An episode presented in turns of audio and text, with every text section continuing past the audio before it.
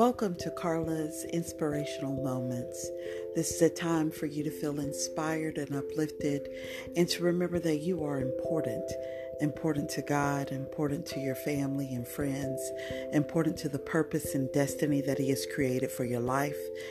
This is an opportunity to just sit and reflect on your daily walk with Christ. And did you meet your goals that you set out for yourself? And have you heard the Rhema word from the Father in order to move forward in your destiny and purpose? Once again, we'd like to welcome you to another episode of Carla's Inspirational Moments.